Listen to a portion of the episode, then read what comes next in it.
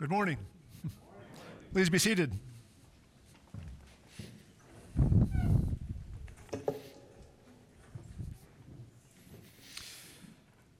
Last week, we began a sermon series on spiritual disciplines and spiritual practices, and we're going to continue that series today and for the next couple of weeks. And Father Johnston reminded us that we're in the season of Lent, and the season of Lent is a perfect time for taking stock of our spiritual lives and also a perfect time for practicing those disciplines that help us grow in the life of faith.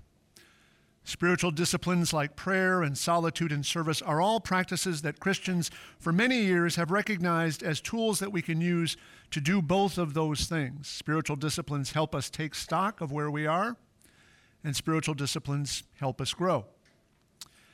And today we're going to talk about the practice that might just be the least popular of all the disciplines. Lucky me. I'm not talking about fasting or penance or tithing or solitude. Those things are difficult, but we kind of like those things because they're difficult. They feel spiritual to us. The discipline we're going to talk about today is one that does not always feel spiritual. In fact, we're almost inclined to see this practice as in some ways antithetical to the life of faith. The practice that we're going to talk about today is study, a disciplined approach to how we think. Now, in order to recognize the ways that the practice of study can contribute to our growth in the life of faith, we have to clear the ground a bit. We have so many misconceptions about what is involved in the practice and the discipline of study, and so many misunderstandings about the way it can contribute to our spiritual life, that we have to recognize that the way that we think about study, the way we think about reason itself, has been shaped by some very unhealthy assumptions. So the first thing that I'm going to do is identify some challenges that we face when we think about study as a spiritual discipline. Then, once we've recognized those challenges, we'll be in a better position to think about how to overcome them. And also, more importantly, we'll be in a better position to consider how the practice of study can contribute to our spiritual growth. So there are, I believe, two principal challenges that we face when we think about the discipline of study as a means of spiritual growth. The first challenge is that we often confuse the practice of study with the practice of academic scholarship. And when we confuse those two things, we think that only those who are called to be professional teachers and professional scholars are also called to the practice of study. But I don't think that's right. And I think the history of learning and scholarship itself bears this out. Sometimes the people who make the greatest contribution to the advance of a particular field of study are not professional teachers or professional scholars. They're those who pursue study because they love it. They pursue it for its own sake, rather than because they get paid for it. The benefits and the gift of a life dedicated to the practice of study and learning are available well beyond the walls of the professional academy. The second, and perhaps more fundamental challenge that we face when we think about practicing study as a means of growing in the life of faith, has to do with misconceptions that we have about the relationship between faith and reason. We live in a time and in a place in which we are encouraged to see faith and reason as being opposed to one another. Faith, we say, is about values and beliefs. Reason is about what? Facts. Faith is subjective. Reason is objective. Faith is private and personal. Reason is public. Faith requires blind acceptance, but reason requires a healthy skepticism. Faith is fine for those who need it or for those who want it, but reason is what counts in the real world. That misconception generates a whole host of problems that further complicate the way that we think about the practice of study. The opposition of faith and reason encourages us to relegate our faith to an increasingly narrow part of our lives. Spirituality is something that you can do with your privacy and in your free time, but the bulk of your life should be governed by other, more practical concerns. Concerns having to do with work and politics and technology or market economics. For all of that, you need reason, not faith. And as our faith becomes increasingly privatized, it tends to become increasingly idiosyncratic or weird.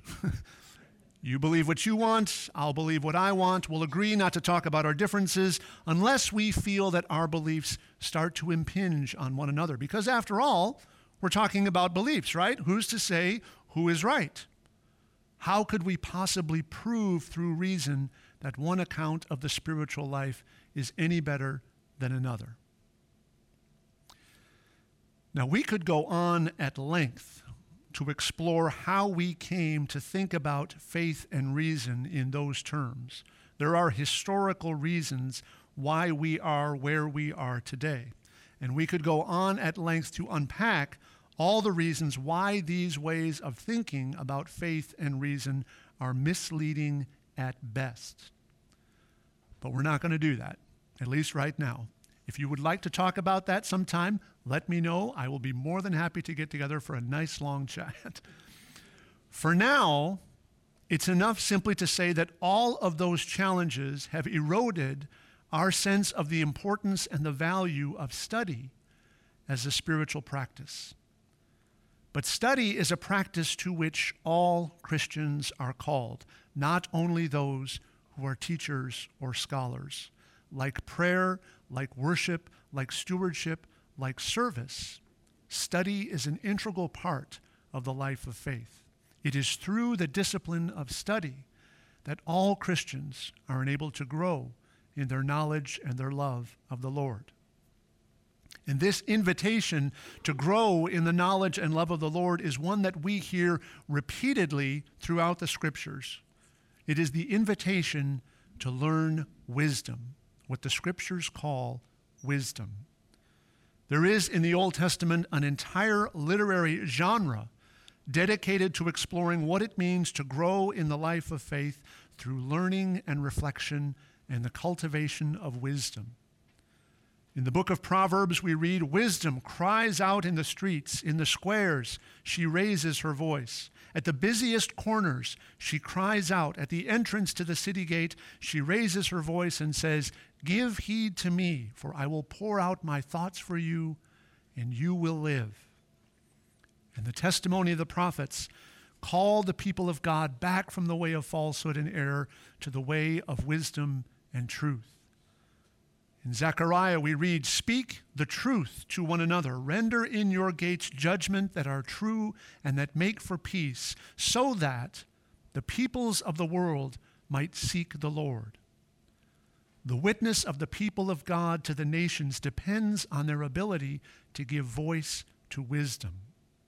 And then in the New Testament, we learn that wisdom is not a concept. Wisdom is not an idea. Wisdom is a person. We learn that the wisdom of God became flesh and lived among us, and that we're invited not just to learn wisdom, but to have a relationship with wisdom, to live in wisdom, and in so doing share in the life of wisdom, and thereby share in the very life of God himself. In his letter to the Romans, Paul writes, "Do not be conformed to this world, but rather be transformed by the renewing of your mind, so that you may discern what is the will of God, what is good and acceptable and perfect." And it's worth noting that in the Greek, the word that we translate as transformed, be transformed, is the same word that the gospel writers used to describe the transfiguration of Jesus. Be transfigured by the renewing of your mind. Be transfigured so that your mind becomes a prism that refracts the glory and the wisdom of God in the world. So we've talked a bit about some of the perceived challenges that we face when we think of study as a spiritual discipline. We've talked a bit about some of the ways that the scriptures invite us to learn the practice of wisdom. All of this prompts the question, how exactly do we do this? In the time that remains, I'm going to identify three practices that can help us cultivate study as a means of spiritual growth. And for those of you who want to hear more about these practices, I commend to you two books. The first is Celebration of Discipline by Richard Foster. Father Johnston mentioned that last week. And the second is The Intellectual Life by the French Dominican Antonin Sertelange. I'll give you spellings and titles if you want after the sermon. The first practice is what I will call consecration. When we consecrate something, we set it apart. More specifically, we set it apart for the purpose of dedicating it to God and the service of God. And the first thing that we have to do if we are to cultivate the practice of study in our lives is we have to consecrate ourselves. We have to set apart some part of our time and some part of our energy, recognizing the opportunity costs that are associated with that decision, and we have to dedicate them to God. We have to make sufficient room in our lives for other practices that will enable us to pursue the discipline of study. The second practice is what I will call concentration. Concentration is really another word for love. Concentration is also another word for worship. The beginning and the end of the discipline of study is both love and worship. To concentrate something means to bring it together at the center. And the center of our lives, the center of our thinking, the center of all things is God. So to learn concentration involves learning not only to see individual things in the light of God, but learning to see all things as they relate to one another in the light of God. And the third practice is that of comprehension. This means understanding. The discipline of study does not end with a flash of insight that reveals some new awareness or some new understanding. Rather, study involves unpacking that insight and exploring that awareness in all of its fullness. Because the center of all things is God, we can begin anywhere at all, and we will always find ourselves drawn into a mystery that is beyond our understanding. The practice of comprehension has less to do with mindless repetition of information and more to do with a sustained willingness to be drawn further and further into the life of wisdom. Consecration, concentration, and comprehension. These are the practices that sustain a commitment to the practice of study. These are the disciplines that we pursue, not just with our minds, not just with our hearts, not just with our wills, but with our bodies as well. And St. Paul understood this. St. Paul understood it's all part of the same package. In the same passage in Romans in which he talked about the transfiguration of the mind, he writes, present not your minds, present your bodies as a living sacrifice, consecrated, holy and acceptable to God. This is your spiritual worship. Do not be conformed to the world, but be transfigured by the renewal of your mind. The transfiguration of the mind involves every part of us, so that every part of us might be made into a prism that refracts the wisdom and the glory of God. Study is that discipline whereby we not only learn the wisdom of God, we are enabled by our learning to share in the life of God Himself. So whatever is true, whatever is honorable, whatever is just, whatever is pure, whatever is pleasing, whatever is commendable, if there is any excellence, if there is anything worthy of praise, think about these things. Think about them. And the God of peace will be with you. Amen.